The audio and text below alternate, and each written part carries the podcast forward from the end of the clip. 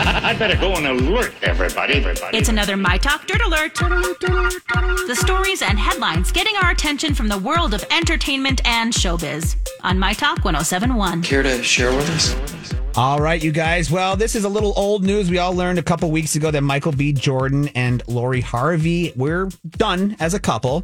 And immediately I remember learning that Lori Harvey scrubbed her Instagram pretty Oh, much that- of that's everything. such a boss move. Yeah, she did it right Yeah, away. Right away. Two weeks later, it appears that he finally has wiped her clean from his. All right. The, So- the PR think she people got broke up with her? Oh, she definitely broke up with him. Yes, Yeah. Mm. yes. Th- th- there's a lot of people that have made calls over the weeks that we talked about this, saying that this was a kind of a publicationship in itself to kind of show that he dates other women and she's recovering from all the other bad dating that she has done in the past. You kind of I get what think I'm saying? They enjoyed each other's company while they were having their quote unquote publicationship. But a little lust fun, maybe, yeah. No, they were doing it. Oh yeah, absolutely. A little A less little fun. less fun. Mm-hmm. Yeah, absolutely.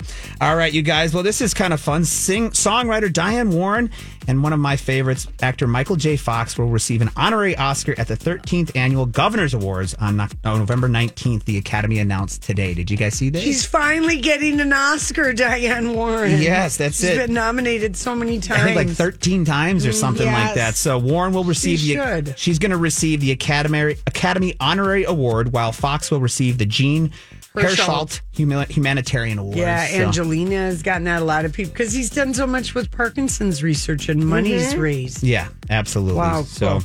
very cool to see that. And finally, you guys, unfortunately not coming to Minnesota, St. Minneapolis, St. Paul right now, but we have some new tour dates for the Robert Plant and Allison Krauss tour that they announced. Did you guys see this? No. No, tell us. Yeah, so Robert Plant and Allison Krauss are extending their U.S. fall tour. Five more dates. They announced on Tuesday that Atlanta, Boston, New York City, Ma- uh, Massachusetts, Con- Con- and Connecticut and Tennessee will all have more t- more shows. Tickets will go on sale this Friday, June 24th. I think that'd be cool to see. Oh man, that would be Mm-hmm. the, the first. Didn't they put out one album a few years ago, and they put out a second album? Am I right, Rocco, on that?